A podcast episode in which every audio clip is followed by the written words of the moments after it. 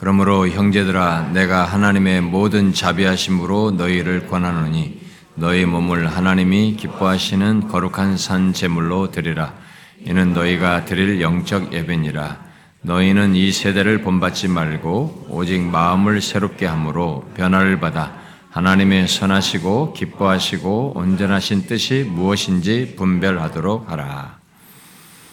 음, 오늘 살필 말씀은 2절에 너희는 이 세대를 본받지 말고라는 말씀입니다.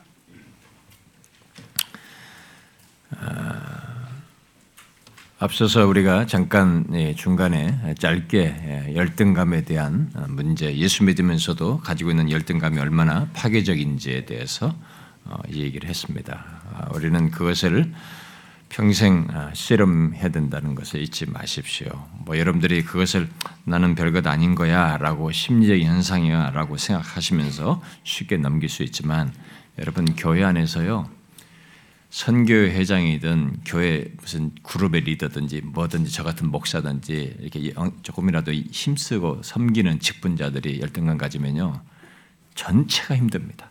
그 한 사람 때문에 아셔야 됩니다. 자기 때문에 아내, 남편, 자식, 교회 지체 다 힘듭니다. 거기서 끝나지 않습니다. 굉장한 파괴성을 불러일으킵니다. 그 열등감을 극복하기 위해서 사람을 자기 편으로 붙이죠. 이런 분당을 하죠. 뭐, 죄들이 막 파생됩니다. 자기 사람들 만들고 자기 그룹 만들고 자기 유익한 말들 만들어줘 자기 연민을 채울 내용들을 구성해내죠. 굉장히 부정적인 거예요. 교회 교회 공동체와 관련해서도 굉장히 파괴적이기 때문에 특별히 교회에서 조금이라도 섬김의 직분자에 하는 사람들은 잊지 말아야 됩니다. 아, 열등감에 대해서도 여러분들이 씨름하셔서 그런 것들이 어, 무너지지 않도록 어, 하시면 좋겠고요. 이제 오늘부터 음, 이제 어, 함께 읽은 본문을 기초 본문으로 하여서 새로운 시리즈를 시작하도록 하겠습니다. 바로 본받지 말아야 할 이 세대에 대한 것입니다. 어, 제가 이 세 개, 세개 정도의 어떤 시리즈를 계속 어, 지금 전할 생각들을 가지고 어, 그것들 중에 어떤 것을 먼저 할 것인가 순서를 고민하던 중에 개인적인 배교 문제를 살필 필요를 최근에 강하게 갖게 되어서 아, 그것과 관련된 내용을 먼저 이 시리즈로 살피는 게 좋겠다 싶어서 지금 이것을 먼저 택한 것입니다. 아, 최근 몇 주 동안 저에게 주신 아, 마음의 부담은 우리 교회 안에 사람들과 우리 교회 안에 이제 또 자녀 세대들을 포함해서 지금 한국 교회 안에서 나타나는 또 나타날 개인적인 배교에 대한 것입니다. 아, 결국 이 시리즈는 그것을 그 내용을 살피기 위해서 어, 먼저 연결해서 하는 것입니다. 아, 그래서 어, 비록 전체 내용의 어떤 윤곽과 배경적인 준비가 좀 충분치는 않습니다만은 아, 현재 주신 이 마음의 부담과 감동을 따라서 어, 지금 그 최소한의 그 그림만 가지고 본문이 말하는 말을 좀 더 구체적으로 어, 살피도록 하겠습니다. 아, 먼저 본문이 본문에서 말하는 이 본받지 말아야 할 이 세대의 배경을 이제 이 시리를 통해서 살피고 그것에 연결해서 제가 개인적 배교라는 것을 좀 살피려고 합니다. 아, 이것은 어, 어디까지나 지금 현재의 소원함이고요. 어, 진행되는 중에 주께서 주시는 감동을 따라서 아마 진행되리라고 믿습니다. 아, 지금 한국 교회 안에서 어, 흔하게 나타나는 이 모습 중에 하나는 음, 교회 안에 있는 사람들이 교회를 이렇게 떠나거나 이렇게 신앙을 저버리는 모습 그리고 떠난 채 자기가 그래도 이 신앙을 저버릴 수 없어서 이렇게 방황하는 그런 사람들. 아, 그리고 어, 설사 교회를 다니고 있어도 어, 정말 참된 신앙을 가졌는가 하는 의무를 가진 사람들이 점점 아, 늘어나고 있다는 것. 아, 이것이 오늘 우리 한국 교회가 가지고 있는 어떤 현실입니다. 그래서 이 교회 안 나가는 어, 사람들을 지칭하는 안 나가의 거꾸로 해서 가난한 아, 성도라는 말이 10여 년 전부터 유행어가 되더니 유행어가 되더니 진짜 그런 사람들이 많아져 가고 있다는 그런 지적과 함께 그러함에도 그런 일이 발생됨에도 불구하고 여전한 교회 모습으로 인해서 계속 교회 안 나가고 싶어 하는 사람들이 아, 늘어나고 있다는 말을 어, 우리가 듣고 있습니다. 소위 가난 성도에 대한 조사 자료에 의하면 교회에서 중직자들로 흔히 말하는 안수 집사 이상이 비율이 적지 않다고 제법 높게 비율을 넣었다는 통계자를 제가 봤습니다. 아, 그런데 제가 주목하는 것은 아, 지금도 그런 사람들이 계속 나오고 있다는 것이고 앞으로도 더 나올 여지를 가지고 있다는 것입니다. 누가 문제이고 무엇이 문제이냐, 어디에 원인이 있느냐를 떠나서 우리들이 주목할 사실은 한때 교회를 몸담고 하나님의 말씀을 듣고 예수 믿는 것이 무엇이고 하나님에 대해서 알고 배운 경험도 있고 어떤 종교적인 경험도 이 교회 안에서 경험하고 또 교회 안에서 이런저런 봉사도 했던 경력들, 경험들을 가진 사람들, 그 성가대도 하고 뭐 심지어 누군가를 가르치는 일까지도 한 그런 사람들이 교회를 떠나는 일이 적지 않 적지 않고 그것이 지금 사회 현상으로까지 이렇게 언급돼서 통계를 내는 일이 발생되고 있다는 것입니다. 우리는 이런 것을 그냥 지나가는 현상처럼 그러려니 하고 입담, 입방을 이렇게 하면서, 입으로 입담을 하면서 지나갈 수도 있습니다. 그냥 그러려니 하고 뭐 어떻게 되겠지 하고. 그러나 이런 것은 어, 그냥 쉽게 지나갈 수 있는 문제는 아니라고 보면 누군가 이런 부분에 대해서 우리는 영적인 분별을 가지고 반응하는 것이 있어야 된다고 봅니다. 아, 우리는 그렇게 그 소위 안 나가는 가난한 성도라고 하는 그들 그들 모두가 완전히 그리스도를 저버린 자들이라고 단정 지을 수는 없습니다. 아, 그들 중에는 분명 일시적으로 시험에 든 자들도 있을 것이고 아, 바른 교회 또는 바른 가르침을 찾아서 갈망하면서 씨름하는 그런 사람들도 있을 것이고 그래서 그런 가르침을 찾아서 바르게 신앙생활을 하려고 하는 그런 사람들도 상당수가 있는 것으로 알고 있습니다. 실제로 소위 가난 성도들에 대해 조사한 자료에 따르면 그런 사람들이 많다라고 하는 자료가 그들의 문답에서 어, 나왔다고 하는 것을 제가 또 보았습니다. 그러나 중요한 것은 그런 교회 이탈자들이 기독교회 안에서 문제가 될 정도로 두드러지게 나타나는 아, 이 현상과 아, 그 가운데서 실제로 교회를 완전히 떠나는 사람들까지 발생된다는. 실제로 그런 일이 있다는 것입니다. 아, 이미 그런 모습은 서구 교회들이 앞서 보였습니다. 어, 우리는 이제 기독교라는 것이 융성했던 시기를 지나서 이렇게 그런 것에 어려움을 겪고 이단들이 득세해서 기독교 숫자가 상대적으로 이렇게 많아졌는데 그 많아진 숫자 중에는 이단들의 숫자가 많아져서 된 것입니다. 이게 어, 카톨릭이나 이 불교가 숫자가 줄었는데 기독교는 약간 다시 약간 오른 걸로 통계가 나왔는데 거기에는 이단들의 숫자가 다 포함돼서 그렇습니다. 이단들도 자기들을 기독교라고 말하기 때문에 신천지 같은 사람들도 다 기독교라고 말하기 때문에 그들의 숫자에 의해서 이렇게 많게 나온 것입니다. 그런데 어쨌든 우리가 지금 나타나는 이런 모습은 이미 서구교회에서 이런 안 나가는 신자 이런 신자들은 서구교회에서 일찍부터 드러낸 것입니다. 2017년 미국의 한 기관에서 유럽의 크리스천들에 대해서 조사를 했는데 그 조사 결과에서 유럽에 자기가 크리스천이라고 말하는 사람들의 69%가 교회를 안 나간다는 것입니다. 소위 가난 성도라는 거예요. 우리나라도 2011년에는 이 가난 성도 비율이 11%였다는 겁니다. 근데 17년에 23%로 두 배로 뛰었다는 것입니다. 짧은 시간이죠. 5년 사이에 두 배로 뛴 것입니다. 그런데 이미 유럽의 가난 성도라는 사람들 상당수가 성경이 말하는 자기들은 교회를 안 나가면서 가난 성도다, 성도 이렇게 말을 하지만 그들을 대부분은 안 나가는 그 사람들은 성경이 말한 그리스도의 그리스도인의 신앙과 삶을 갖지 않습니다. 어, 제가 영국에서 유학 시절에도 그런 사람들을 많이 만나봤는데요. 자기는 교회를 안 나가지만 크리스천이라고 하는데 실제는 성경이 말하는 신앙과 삶을 가지고 있지는 않습니다. 상당히 문화적인 개념이에요. 그리고 의식상으로서 가지고 있는 것입니다. 그리고 이 처음에 유아세례나 이런 것 그런 의식의 날에만 중요하게 여길 뿐입니다.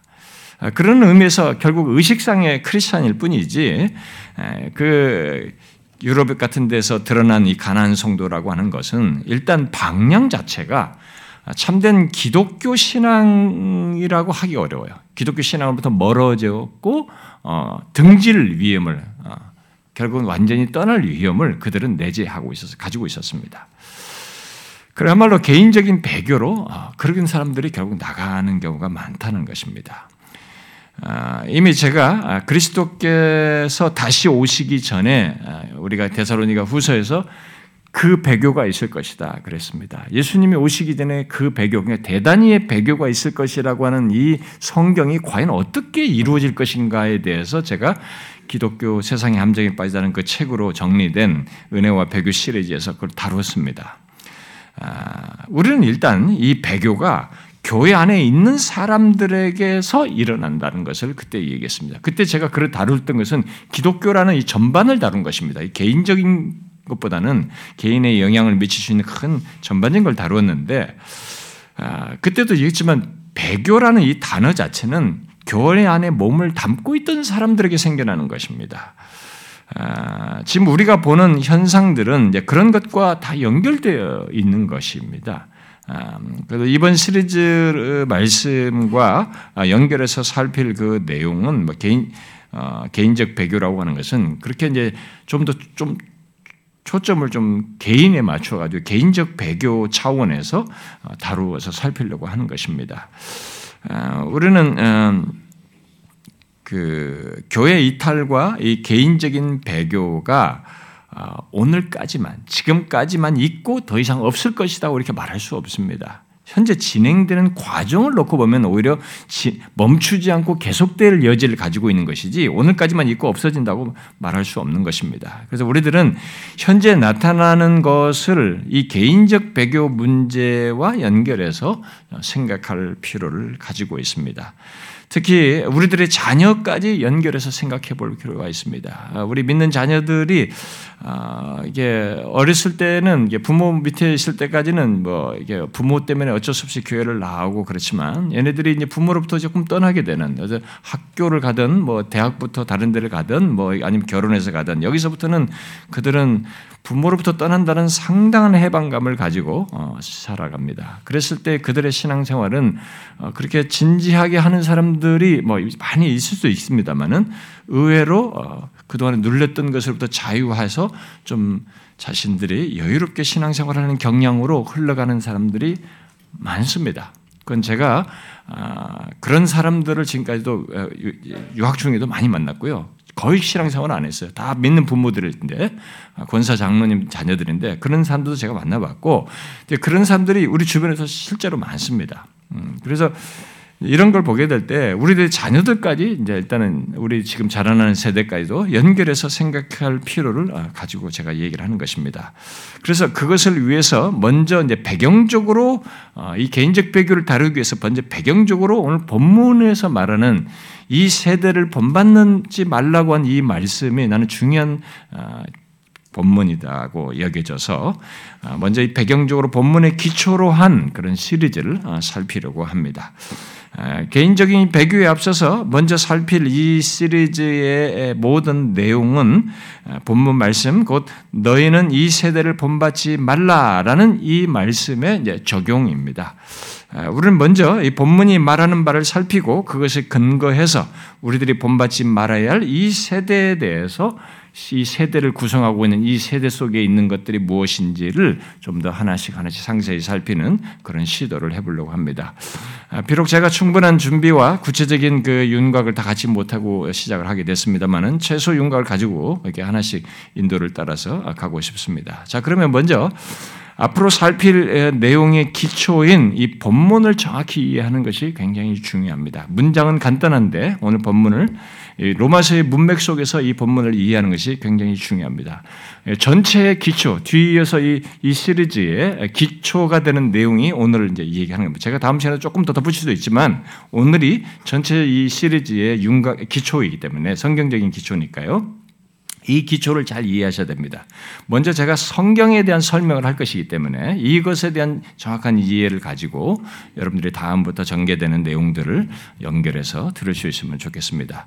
여기 로마서 12장 우리가 읽었죠. 12장 전까지는 아, 그러니까 11장까지 바울은 소위 직설법에 해당하는 말을 한 겁니다. 직설법이라는 것은 성경은 성경의 모든 바울이 쓴 서신에는 직설법과 명령법으로 이렇게 구성되어 있는데 명령법을 먼저 오지 않고 항상 직설법을 말하고 나서 거기에 뒤따라서 명령법을 말하는 이런 구조로 내용이 전개되어 있습니다. 그러면 이 직설법이라고 하는 것은 하나님께서 우리를 위해서 행하신 것을 말하는 것입니다.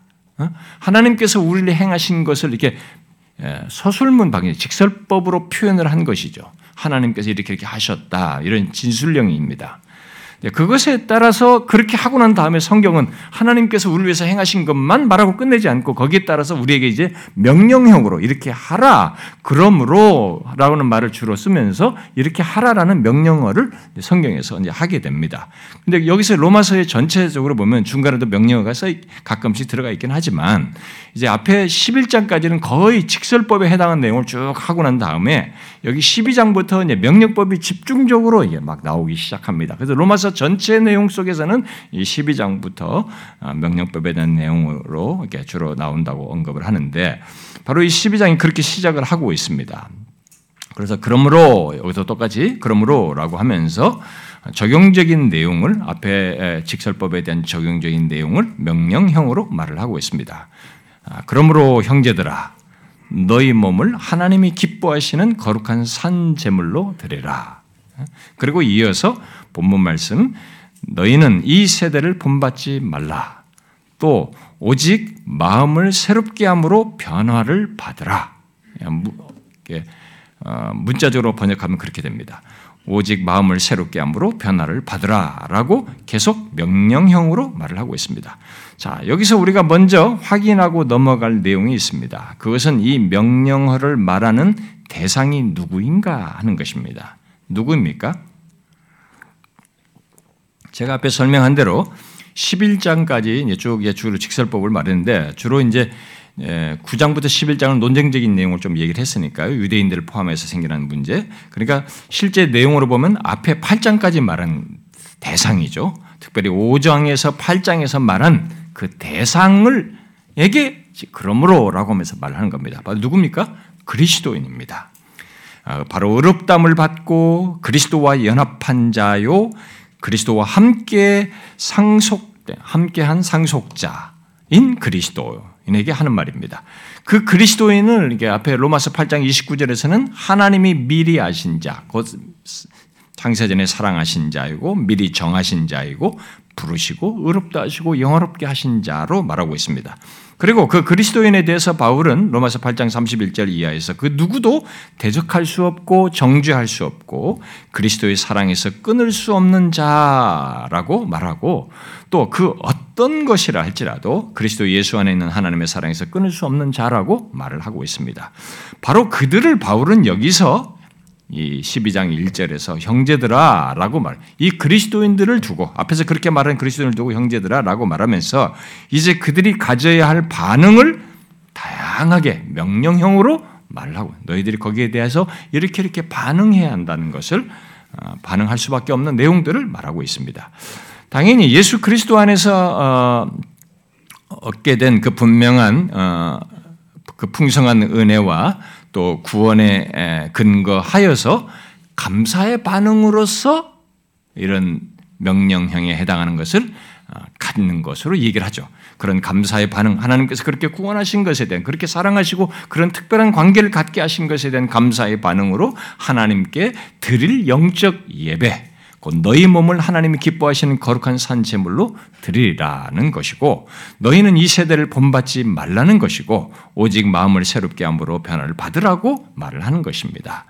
네, 우리가 주목하여 보고자 하는 그 2절은 예수 믿는 자들이 자신의 몸을 곧 아, 자신의 전 인격과 그 인격을 드러내 행하는 모든 것을 예, 몸은 이제 그런 걸 다 내포하는 겁니다. 그럼 모든 것을 하나님이 기뻐하시는 거룩한 산 제물로 드리기 위해서는 이렇게 자신 하나님 앞에 영적 예배를 드리기 위해서는 이 세상을 본받지 말고 마음을 새롭게 함으로 변화를 받는 것이 있어야 한다라고 말을 하고 있는 것입니다.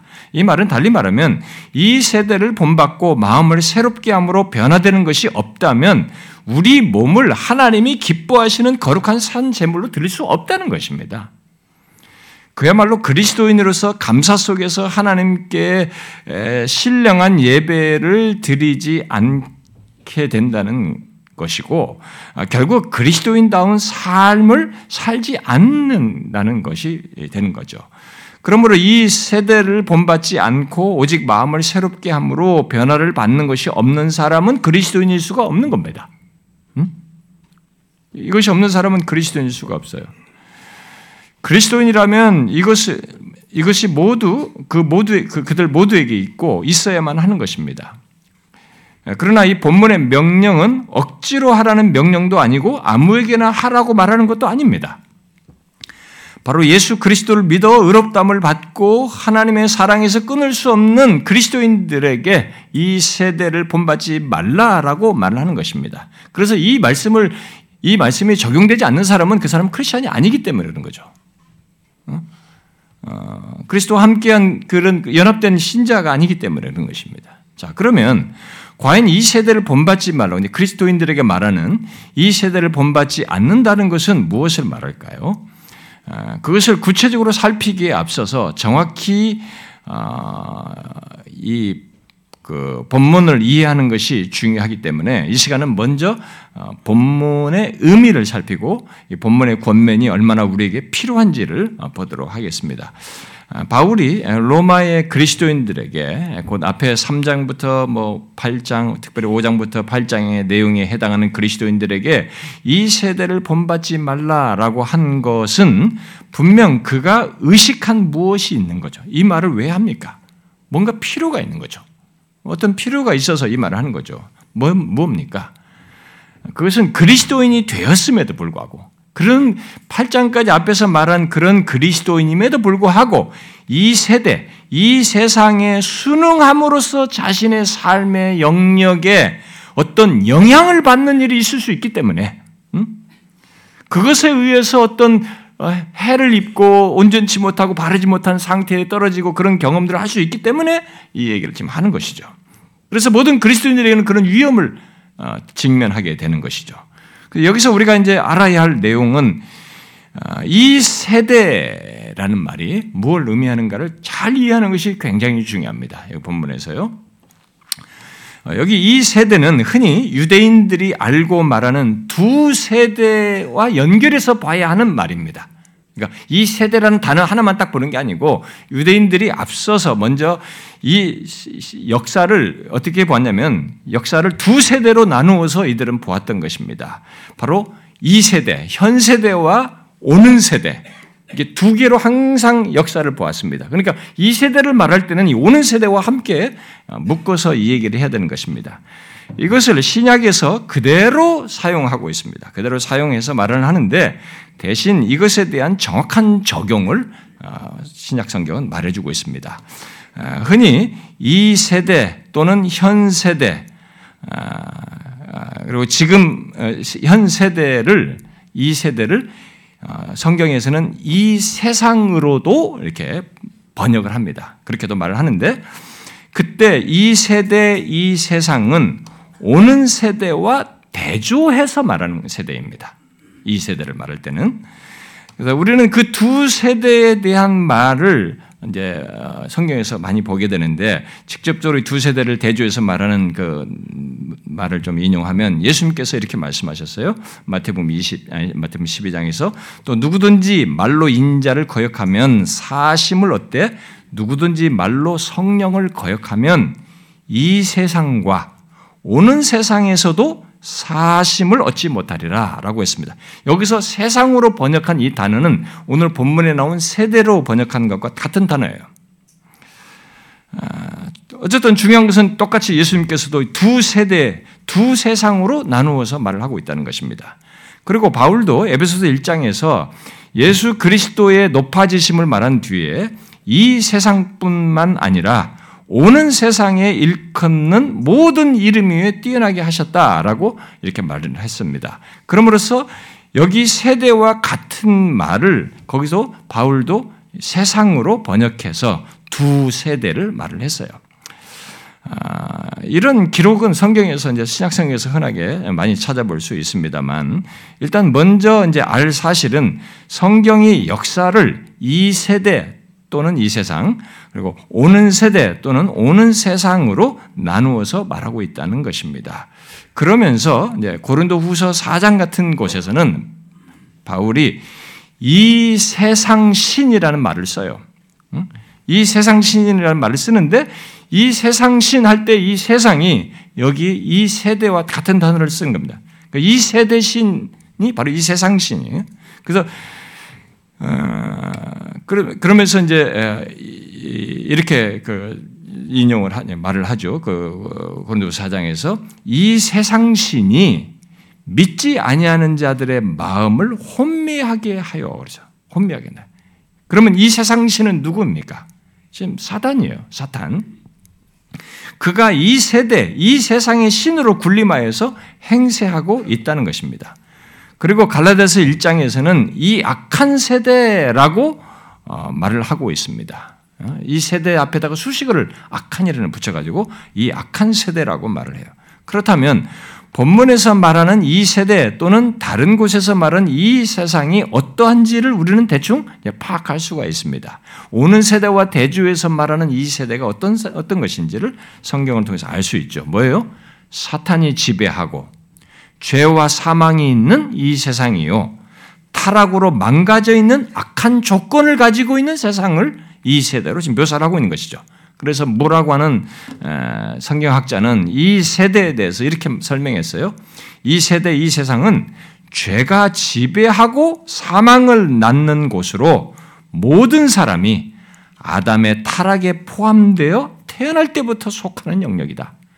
누구든지 아담의 타락 안에 포함돼 가지고 태어날 때부터 속하는 영역이 바로 이 세대, 이 세상이다. 이렇게 설명했어요. 자, 그렇다면 그리스도인에게 있어서 그럼 이 세대는 어떤 것입니까? 그리스도인에게 이 세대 또는 이 세상은 어떤 곳이 되는 거예요? 우리는 더 이상 이 세대에 속하지 않은 거죠. 그리스도인에게 이 세대는 더 이상 그들의 영역이 아니에요. 그에 대해서 바울이 갈라디아 1장에서 정확히 말을 했습니다. 그리스도께서 이 악한 세대에서 우리를 건지시려고 우리 죄를 대속하기 위하여 자기 몸을 주셨다. 그랬어요. 이 악한 세대에서 건진받아서 더 이상 그 세대에 속하지 않도록 하시기 위해서 예수 그리스도께서 우리의 죄를 지시고 십자가에 달려 죽으셨다는 것입니다.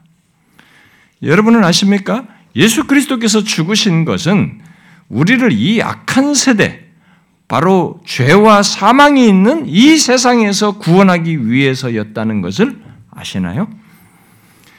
본문의 배경에는 바로 그런 엄청난 사실이 배경에 있는 것입니다. 예수 그리스도께서 우리를 위해서 죽으신 것이 있는 그 배경 속에서 이 세대를 본받지 말라라고 말을 하는 것입니다. 예수 그리스도의 죽으심으로 이 약한 세대에서 우리를 건지셨기 때문에 자기가 죄를 다 대속함으로써 이 약한 세대 건졌기 때문에 이 약한 세대를 본받지 말라라고 말하는 것이에요. 우리는 그 사실을 기억하고 이 본문의 명령형을 들어야 합니다. 이 명령어가 혹시 들리지 않고 수용되지 않는 사람은 다른 것에 문제가 있는 것이 아닙니다. 그는 이 세대에서 건진받지 않았기 때문에 있을 가능성이 제일 크죠. 뭐 일시적으로 그런 것이 뭐 아, 미혹이 넘어갈 수 있지만은 아예 이 명령어가 들리지도 않고 수용도 되지 않는 사람들은 이 세대에서 건진받지 않았기 때문에 그런 것입니다. 그래서 개인적 배교는 분명 그런 사람들에게 일어나는 겁니다. 여러분은 예수 그리스도께서 사람들을, 곧 우리들을 이 세대에서 건지시기 위해서 오셨고, 우리 죄를 지고 십자가에 달려 죽으심으로써 실제로 이 세대에서 건지신 사실을 알고 있습니까? 예수 믿는 사람은 이걸 아는 사람들이거든요. 그것을 알고 있습니까? 이 분명한 역사적인 사건을 통해서 우리에게 있게 하신 큰 변화, 큰 역사, 곧 이 세대에서 건진받는 역사가 있게 된 것을 아느냐는 거예요. 기독교는 단순히 어떤 윤리와 행동, 삶을 말하는 선행 종교 선행 종교가 아닙니다. 항상 기독교는 예수 그리스도의 대속, 바로 그를 통해서 이 세대에서 건진받았다는 사실, 의롭다함을 얻고 그리스도와 연합되었다는 사실, 하나님과 복된 관계, 뗄 수 없는 사랑의 관계를 갖, 갖게 됐다는 이 사실에 근거해서 우리들의 어떤 삶과 행위를 말하는 것입니다. 그래서 그 근거 없이는 삶과 윤리를 성경은 말하지 않습니다. 하나님이라는 근거를 말하지 않고 하나님께서 우리 위해서 베푸신 은혜라는 근거를 말하지 않고 우리에게 무엇을 하라 이런 거 해라 이렇게 말하지 않아요. 단순 그런 종교적인 종교성을 갖게 하는 그런 종교로 우리가 성경은 말을 하지 않습니다. 아예 그런 근거가 없이는 아, 정확히 성경이 말하는 것을 가질 수가 없습니다. 누가 아무리 교회를 다녀도 이 사람, 이 성경이 말하는 이런 행동과 삶에 대한 내용을 아무리 노력해도 이 근거를 갖지가 않은 사람은 결국 못 갔습니다. 이미테이션만 하는 거예요. 교회 다니면서 모방만 하는 거죠.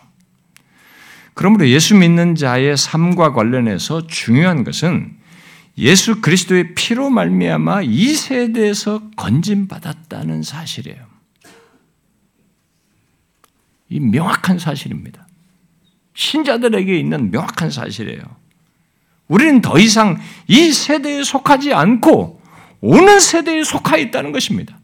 예수 믿는 사람은 예외 없이 이 세대에 속하지 않고 오는 세대에 속하여 있어요.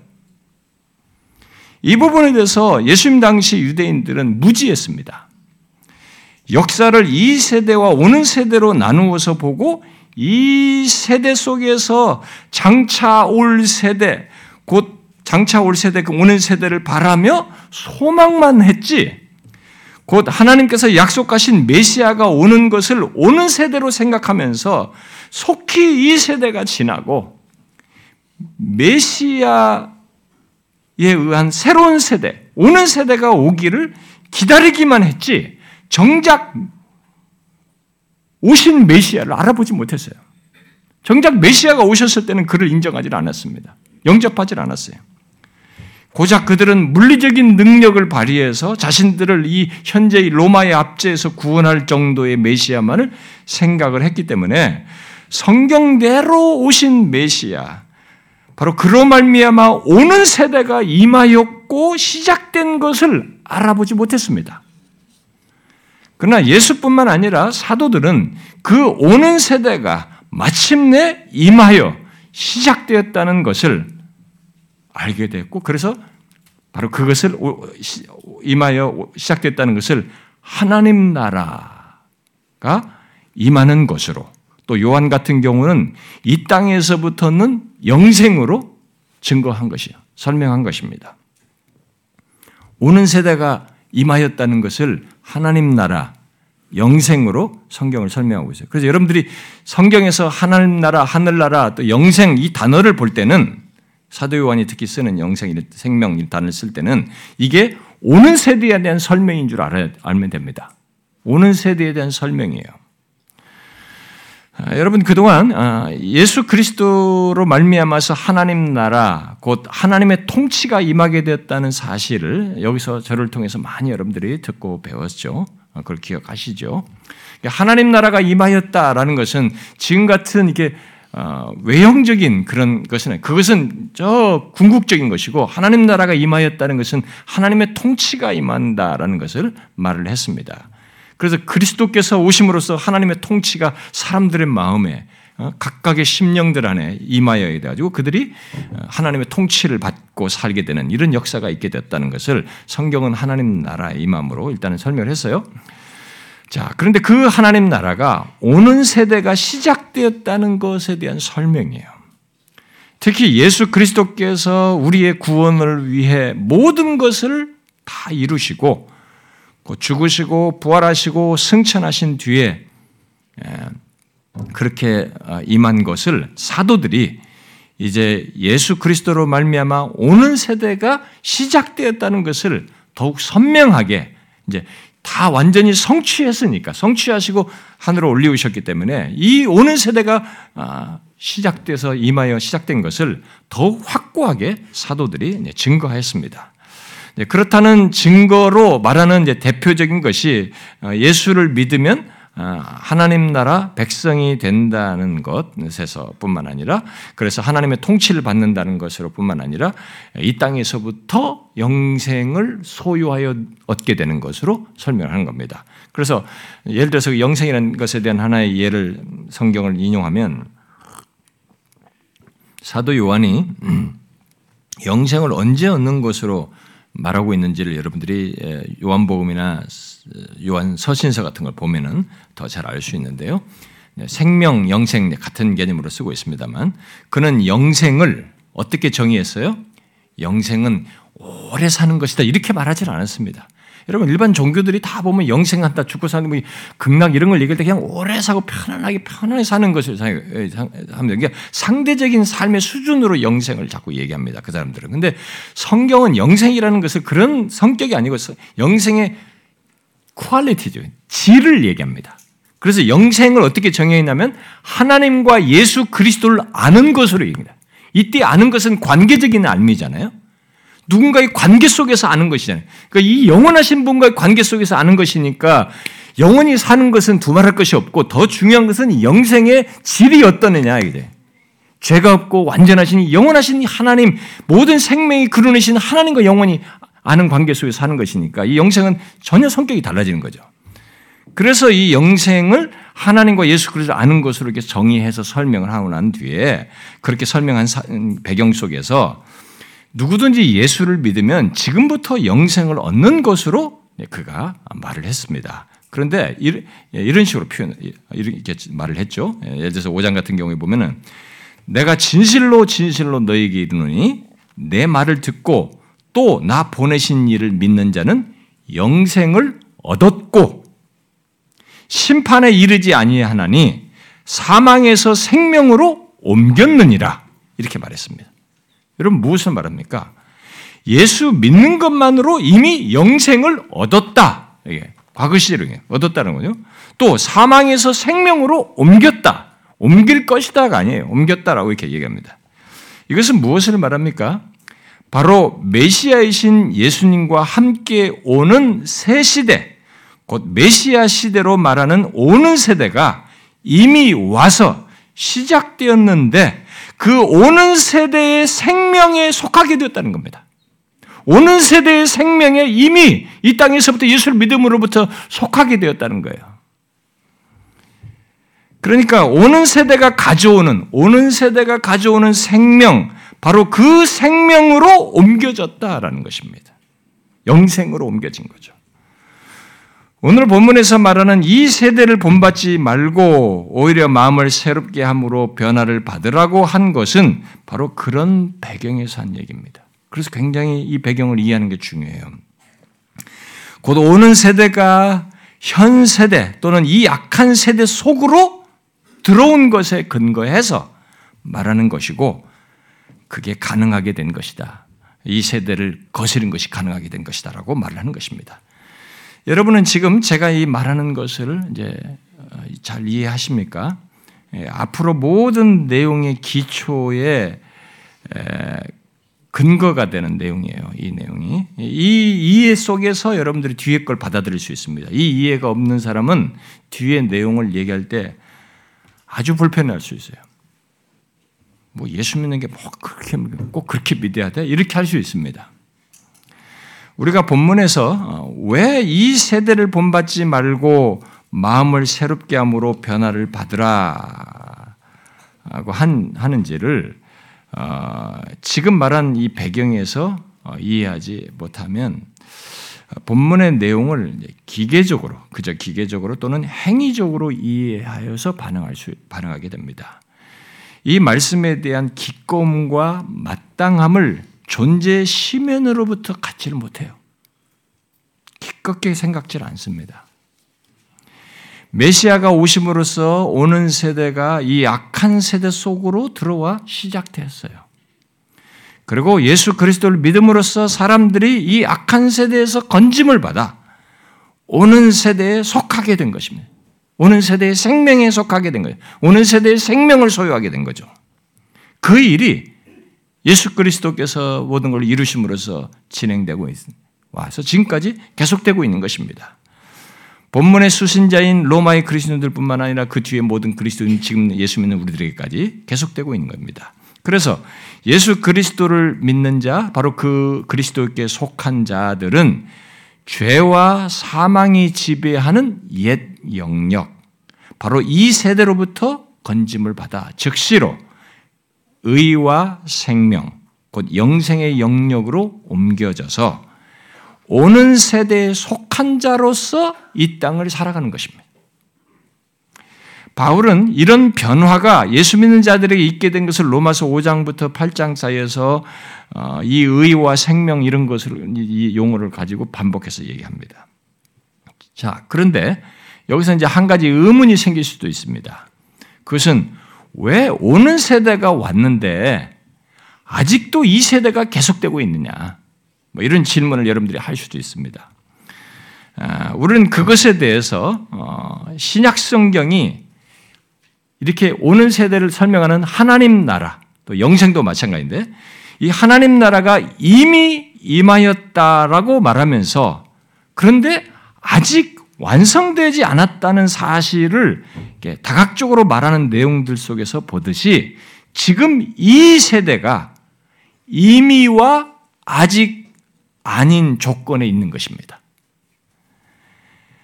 곧 메시아이신 예수님께서 이 땅에 오심으로써 오는 세대가 시작이 되었지만 아직 오는 세대의 완전한 모습, 그 완성에는 이르지 않았, 다는 것이죠.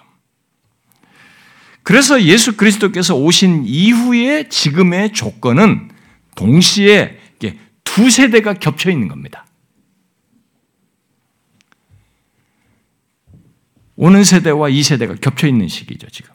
주님께서 다시 오실 때까지는 그 겹쳐진 시대를 지금 지나는 것입니다.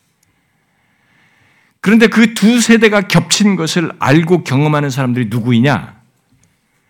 그것은 예수 그리스도를 믿어 오는 세대에 속한 자들이 경험하는 거예요.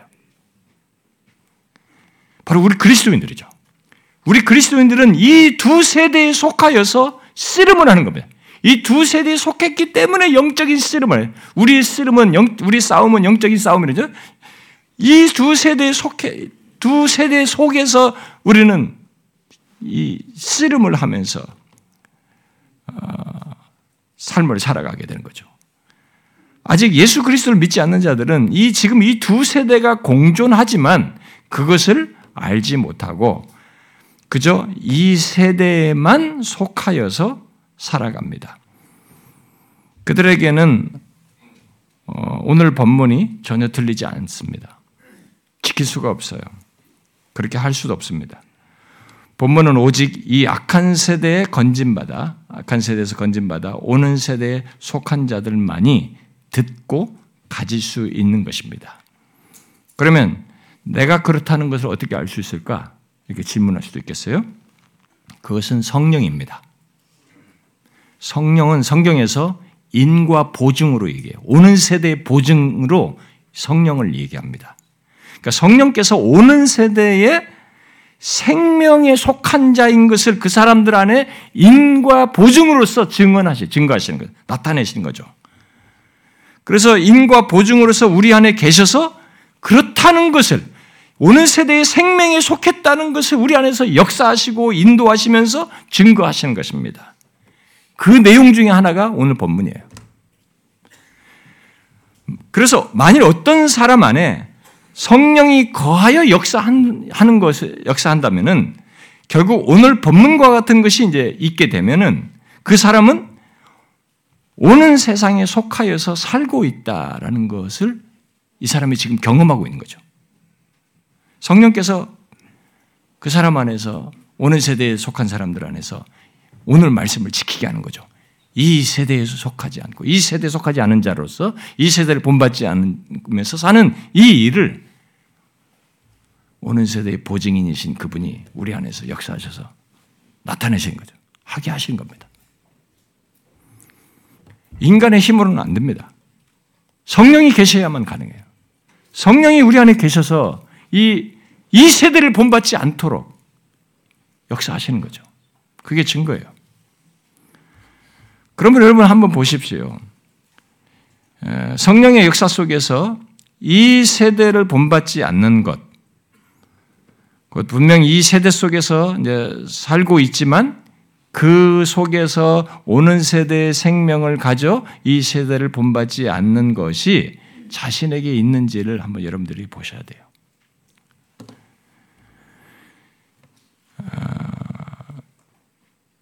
그것이 있는 사람이 이 세대에서 건진받아서 오는 세대에 속한 자인 것입니다. 바울은 예수 믿는 우리들이 이런 이중적인 삶의 경험을 하는 그 어, 경험을 한다는 것을 에베소서 2장에서 이렇게 표현을 했죠. 허물로 죽은 우리를 그리스도와 함께 살리셨고 또 함께 일으키사 그리스도 예수와 함께 하늘에 앉히셨다 이렇게 말했어요. 다 과거 시제로 얘기했습니다. 분명히 에베소 교회 성도들은 이 편지를 받는 에베소 성도는 당시 이 땅을 살고 있어요. 이 땅을 받고 밟으면서 살고 있는 사람들이었습니다. 그런데 그들을 그들에게 동시에 그들이 예수 그리스도와 함께 하늘에 앉아 있다고 말했어요. 안침바 되었다고 그랬어요. 이것은 무엇을 말합니까? 우리 몸이 둘로 나뉘어서 있다는 것입니까? 우리 몸이 둘로 나뉘어 여기 하나는 일부 있고 하나는 저쪽에 가 있다는 것입니까? 그런 얘기 아니죠. 예수 그리스도와 연합한 자로서 오는 세대의 생명을 지니고 있다는 겁니다. 오는 세대의 생명을 지니고 있어요. 이미 오는 세대에 속하여 살고 존재하고 있다는 것이에요. 이미 거기에 속해 있어요. 그렇습니다. 그리스도인은 몸은 이 땅에 살고 있지만 이미 죽음과 심판 저편에 있는 겁니다. 비록 아직 완성될 하나님 나라에 이르지 않았지만 그것을 아는 자이고 맛본 자이고 그 나라에 속한 자로서 이 땅을 살고 있는 것입니다. 빌립보스 1장에 말하듯이 하나님은 우리 안에 시작하신 것을 완성하십니다. 반드시. 그 때문에 이, 그래서 그, 그때까지는 우리 그리스도인들은 두 세대, 두 세상 또는 두 나라를 경험하게 되는 것입니다. 그때까지 우리 그리스도인들은 어, 이두 개의 삶의 구조 속에 긴장 속에서 살아가는 거죠. 그런데 이 땅을 사는 모든 그리스도인들의 삶에는 긴장이 있습니다. 예수를 믿지 않는 사람들에게는 없는 긴장이 우리에게 있어요. 영적인 씨름을 그래서 하는 것입니다. 그 긴장 속에서의 삶은 이전에 이 땅에서 살던 모습을 계속 버리고 새 사람으로서 씨름하며 사는 것입니다. 아, 저 사람은 왜 저렇게 살아가나? 예수 믿지 않는 사람은 이해를 못 합니다. 그걸. 그런 긴장 속에, 그런 긴장 구조를 가지고 살아간다는 것에 대해서 이해를 못 합니다.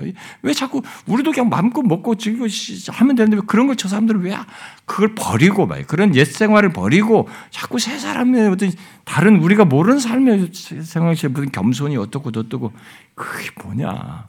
이렇게 생각해요. 원유가 다 뭐야, 이제. 전혀 다른 삶을 살아가는 이런 씨름을 하는 것이죠. 오늘 본문의 말로 표현하면 계속 이 세대를 본받지 않고 또 더욱 마음을 새롭게 함으로 변화를 받는 것이 있는 거죠. 아, 본문 말씀은 예수 믿기 위해서 또는 구원받기 위해서 그렇게 하라라고 명령으로 말하는 것이 아닙니다. 이미 이 세대에서 건진받은 자로서 계속적으로 그렇게 하라라는 말입니다. 아, 이 악한 세대를 따르도록 하는 수많은 유혹과 압박을 거부해라라는 것이 말하는 것입니다. 여기 본받다라는 이 말은 어떤 구조와 틀에 자신을 이렇게 넣는 거예요.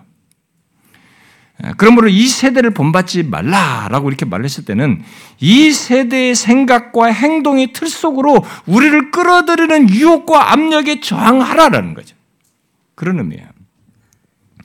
우리는 앞으로 그런 것들이 무엇이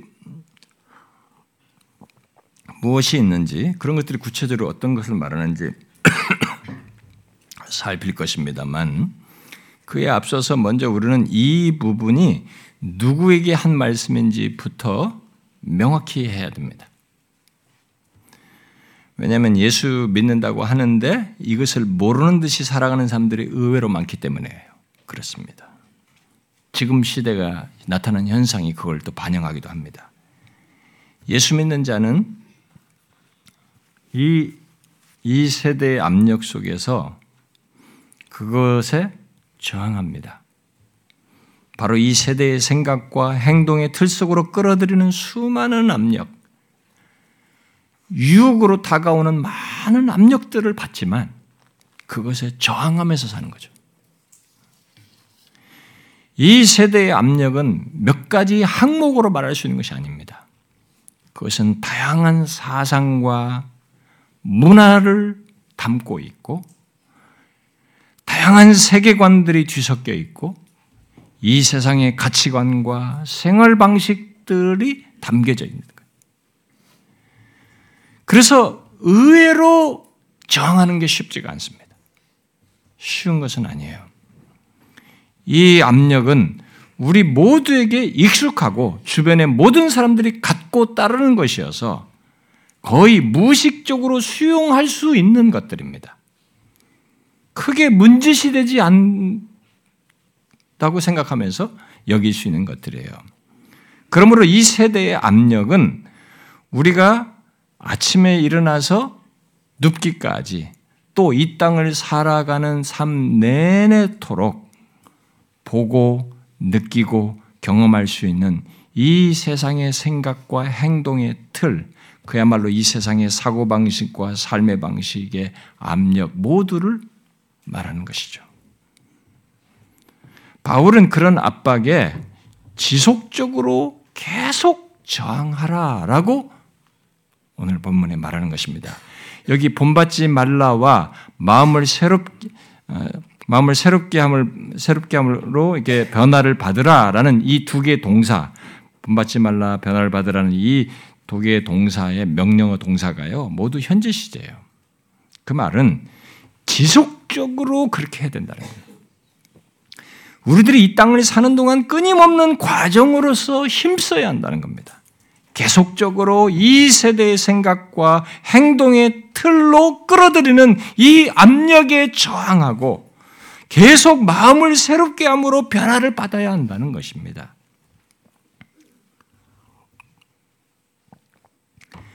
바로 그것이 이 세대에서 건진받아 오는 세대에 속하여 사는 우리 그리스도인들의 삶인 것입니다.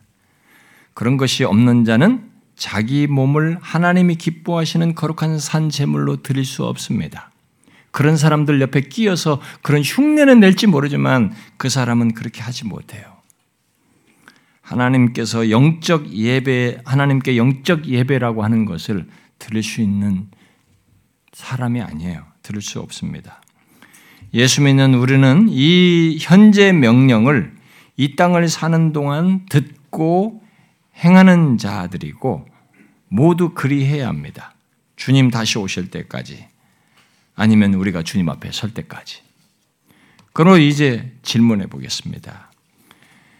여러분은 지금 이 세대, 이 세상의 다양한 유혹과 압력에 저항하며 살고 있습니까? 처음 예수 믿을 때가 아니고 그 뒤로 계속 그리고 지금도 그리하고 있느냐 하는 거예요. 오늘날 교회를 이탈하는 사람들이나 이탈할 여지를 내면적으로 가지고 있는 사람들은 먼저 이 질문에 대한 대답부터 해야 합니다. 그리고 지금 교회당 안에 있는 사람들은 이 질문에 대한 자신의 대답이 어떠한지를 확인해 보셔야 합니다. 저는 오늘날 세계 기독교회를 보면서 특히 오늘날 우리 한국 교회를 보면서 많은 사람들이 이 세대를 본받지 말라는 말씀에서부터 실패하고 있는 것이 아닌가 하는 질문을 갖게 됩니다. 그런데 이 질문은 저만이 갖고 갖는 것은 아니고요. 요즘 나오는 책들의 저자들이 다 그것을 지적하고 있습니다. 저는 계속 책을 가장 최근에 나오는 책들 중에서 볼 만한 책들을 이렇게 훑어보기 때문에 근데 그들이 다 똑같이 지적해요. 20년 전보다도 더 안 좋아졌고 10년 전보다도 더 안 좋아진 것이 드러나고 있다는 거예요. 그러면서 많은 사람들이 언급하는 것 중에 대표적인 한 예가 아, 인터넷에 되는 이 휴대폰을 가짐으로써 더 분명하게 드러나고 있다는 거예요. 아, 여러분, 우리가 지금 인터넷이 되는 휴대폰을 갖게 된 지가 얼마나 됐습니까? 여러분, 10년 정도 됐습니까? 아주 짧은 시간 내에 있습니다. 저는 이게 전동 타자기를 쓰는 세대에서 그 다음에 컴퓨터가 처음 개발되고 286으로부터 시작하는 그걸 유학 전후에 쓴 사람입니다. 이렇게. 어, 물론 이제 386으로 금방 바뀌기도 하고 486, 586으로 나가고 그랬습니다만 그러다 그렇지만은 발전했어도 나중에 우리 인터넷도 다 전화선 전화선에 연결해도 인터넷 하지 않았습니까? 지금 이렇게 와이파이를 통해서 이렇게 누구나 쉽게 인터넷을 휴대폰을 쓰고 있는 것은 짧은 시간이에요. 몇 년 안 됐습니다. 그런데 그 이것이 된 뒤로 이제 그 사람들의 그 책들 속에서 나오는 얘기입니다. 어, 오늘날 기독교인들 기독교인들이 이 휴대폰이 그렇게 인터넷에 는 휴대폰을 두고 다니면서 그대로 거기에 대한 영향을 받는 이런 것도 있겠습니다만 일단은 신앙 행위의 방해를 받고 있다는 거예요. 그리고 예배당에 들어와서도 성경 찬송을 안 가져오고 다 이걸 들어와가지고 이걸 이제 보면서 하는데 그게 뭐 오다가 중간에 무슨 뭐가 메시지 날라오기도 하고 뭐도 할 거 아니겠어요? 그러니까 예배 중에도 메시지 보내고 뭐 이런다는 거예요. 이렇게 보면은 몇 사람 건너 한 사람이 휴대폰 한대요. 어느 교회들이 그런지 모르지만 그게 한두 교회 얘기가 아니고 여러 교회 얘기로 소개되고 있더라고요. 어떤 사역자가 지난번 제가 소개했지 않습니까? 우리나라의 젊은 젊은이들이 한 만 명씩 모이는 그런 교회인데도 그, 그 교회 사역자가 너무 자기가 안타깝다는 거예요. 자기 청년들, 젊은이들이 대부분인데 다 이거 보면 옆에 옆에 건너뛰어서 다 휴대폰 하고 있다는 거예요.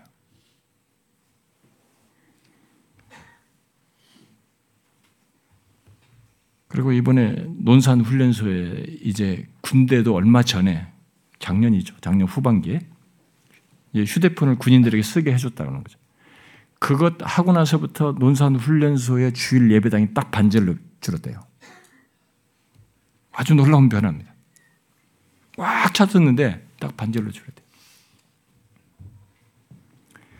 오늘날 이 교회 문제에 대한 지적을 한 책들을 보면 한마디로 교회가 완전히 세상화되었다. 그런 얘기입니다. 아, 그런데 그 말이 최근에만 나온 건 아니에요. 계속 언급되어 왔던 내용입니다. 오늘날 교회 전체 분위기가 그렇게 되었든, 교회 안에는 사람들의 생각과 삶이 그렇게 되었든, 전체적으로 세상화되어져 가고 있다는 것이 모든 사람들의 지적이에요. 그러니까 결국 오늘 본문과 반대될 겁니다. 이 세대를 본받지 말라는 이 말씀과 정반대로 가고 있는 거죠. 그 현상이 더 두드러지고 있다는 거죠. 이 말씀을 교회를 향해서 신자들을 향해서 했는데 신자들 안에서 이 말씀과 반대되는 것이 점점점 두드러지고 있다는 것입니다. 그래서 이 말씀이 깡그리 무시되고 근데 이 말씀은 행위가 아니라고 제가 얘기를 했습니다. 행위이기 전에 지금 큰 빙산의 밑에 감추는 게 있단 말이에요. 예수 그리스도께서 거기서 자기 죽으심으로 건져내신 것이 있단 말이에요. 존재의 특성이 있는 것이란 말이에요. 그래서 의문을 갖게 되는 것입니다. 그래서 이 세대를 본받는 모습을 이제는 정말 흔하게 본다. 오늘날 교회 떠나는 사람들 상당수는 본문을 지키지 않는 교회, 결국 교회 안에 사람들, 그렇게, 그런 사람들을 교회 안에서 보는 것을 한 이유로 이 얘기를 하고 있어요. 물론, 그런 자신들 또한 그렇게 되어서 교회를 떠날 수 있습니다. 자신이 그렇게 되어가지고 자신이 세상화되어서 교회를 떠나는 사람도 있겠죠. 어쨌든 우리는 오늘날 본문을 잘 지키지 않는 교회와 교회 안의 사람들을 많이 보고 있다는 것이 이게 보통 일이 아니라는 것입니다. 이와 관련해서 여러분들은 어떻습니까? 여러분은 이 세대의 구조의 틀 속으로 끌어들이는 다양한 압력에 대해서 본문 말씀대로 저항하십니까? 이 세대, 바로 이 세상의 영향에 지속적으로 저항하고 있느냐는 거예요. 아니, 그런 것이 어떤 것인지 인지하며 살고 있습니까? 회심할 때 한 번이 아니라 이렇게 지속적으로 이걸 정한다는 것이 무엇인지 알고 있습니까? 아마 많은 사람들은 이런 것조차도 이런 것을 저항한다는 것, 이 세대를 저항한다는 것 자체도 크게 인지하지 못할지도 모르겠어요. 이 세대, 이 세상에 통용되는 수많은 사상과 가치관, 행동 방식, 문화로 설명할 수 있는 것들, 바로 이 세상의 다양한 풍조와 유행, 또 보고 듣고 배우고 즐기는 것들 속에 있는 이 세상의 사고 방식과 행동 방식에 저항보다는 오히려 수용하는 쪽으로 사람들이 지금 흘러가고 있지 않나. 그것을 저항할 수 있을 정도로 이게 분별하고 거기에 대해서 어떤 신앙적인 반응을 하지 않는 그런 일이 교회를 다닌다는 사람들에게 많이 나타나고 있지 않나. 이게 지금 제기되는 질문이에요. 어떻습니까? 그것들을 본받지 않으려는 신앙적인 반응이 여러분들에게 있습니까? 그것도 한두 번이 아니라 일상 속에서 지속적으로 그리 하십니까? 여러분, 바로 그것이 이 세대에서 건진받아 오는 세대에 속한 그리스도인의 삶으로 얘기합니다. 혹시 이런 이야기가 부담스럽습니까? 뭔가 구속된다고 생각하십니까? 여러분의 삶의 자유를 앗아간다고 생각하십니까? 여러분, 어떤 성경의 진리가 들었을 때 그것이 나를 속박한다고 생각하시면, 물론 교회들 중에는 그런 것이 있습니다. 어? 어떤 지적하는 것처럼 설교가 사람들을 이렇게 막 옥죄고 뭐 율법주의로 사람들을 올가매고 마치 속박하는 같은 이런 것들이 있습니다. 그러나 지금 앞에서 말한 이런 내용들의 근거에서 볼 때 근거와 연결해서 말하는 이런 내용이 여러분들에게 구속하는 것이고 여러분들에게 자유를 앗아가는 것으로 들리십니까? 그가 그리스도인임에도 그렇게 생각한다면 그는 이 세상을 본받고 있기 때문에 그렇습니다. 이미 세상을 본받는 것이 비중이 크니까 이걸 지키고 싶어서 이렇게 저항하는 것일 거예요. 엉뚱한데 저항하는 겁니다. 이 세대를 저항해야 되는데 저항, 이 세대를 본받지 말라는 말씀을 저항하는 거예요. 한번 확인해 보십시오. 오는 세대에 속한 자는 오히려 본문이 너무 당연하고 기꺼이 그러고 싶고 그러고 싶은데 자기가 너무 부족하고 연약하고 한계가 있어서 성령을 의지하고 주의 도우심을 구하게 됩니다. 이게 오는 세대에 속한 사람의 모습이에요. 여러분, 구원은 과거 사건이 아닙니다. 구원은 성령께서 그 사람 안에서 오는 세대의 보증인으로 계시면서 지속적으로 그 구원이 무엇인지를 바로 오늘 본문을 가짐으로써 증거하시는 거예요. 그런 증거를 현재적으로 갖는 것이 구원입니다. 그런 면에서 우리들이 이 세대, 이 세상을 본받지 않는 것은 굉장히 중요한 것입니다. 이 세대의 압력에 저항하며 사는 것, 이게 굉장히 중요한 표지라는 거죠. 그러므로 교회를 다니고 구원을 말하는데 그 이런 것이 없는 것은 성령이 말하는 성경이 말한 구원이 아닙니다. 이 세대에서 건진받아 오는 세대에 속한 자, 곧 구원받은 자요, 이 세상의 정신과 사상 또는 사고방식과 생활방식에서 위로와 힘을 얻는다고 하면은 그것은 정상적인 사람이 아닙니다. 오히려 불편하죠. 오는 세대에 속한 사람은 이 세대의 것들이 불편합니다. 이 세대의 방식, 이 세상의 방식이 마치 맞지 않은 옷을 입는 것처럼 불편합니다. 왜냐하면 그의 영혼의 안식과 마음의 평안은 이미 오는 세대 안에서 이 생명 안에서 맛보았거든요. 그래서 이게 불편합니다.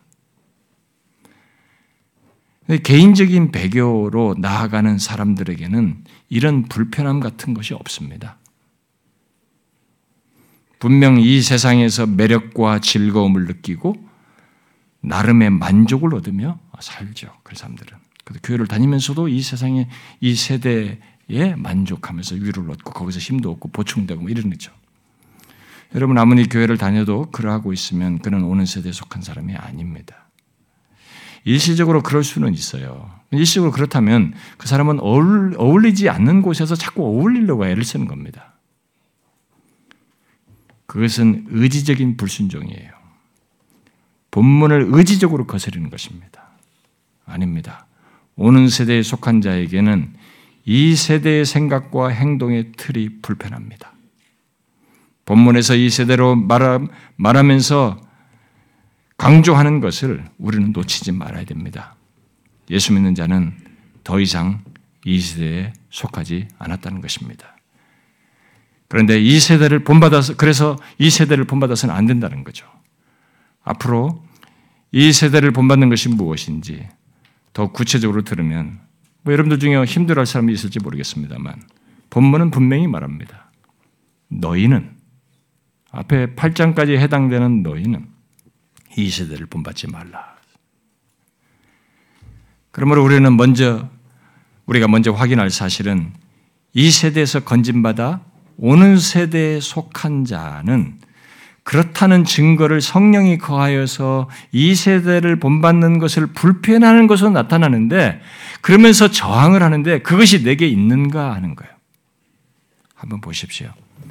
여러분은 이 세대를 불편해 하십니까? 그러면서 저항하십니까? 그 사람이 오는 세대의 보증인인 성령을 소유하고 있는 것입니다. 여러분, 자연인에게는 그게 안 생겨요. 있을 수가 없습니다. 여러분들이 이런 것을 확인하시고 오늘 본문의 명령어가 자신에게서 실제 삶의 내용이 되는데 명확해지길 바랍니다. 오는 세대의 부유함을 알고 맛본 사람으로서 당연히 이 세대를 저항하는 그런 모습을 분명히 갖기를 바랍니다. 그 사람이 개인적인 배교로 안 나갈 사람들이죠. 기도하겠습니다.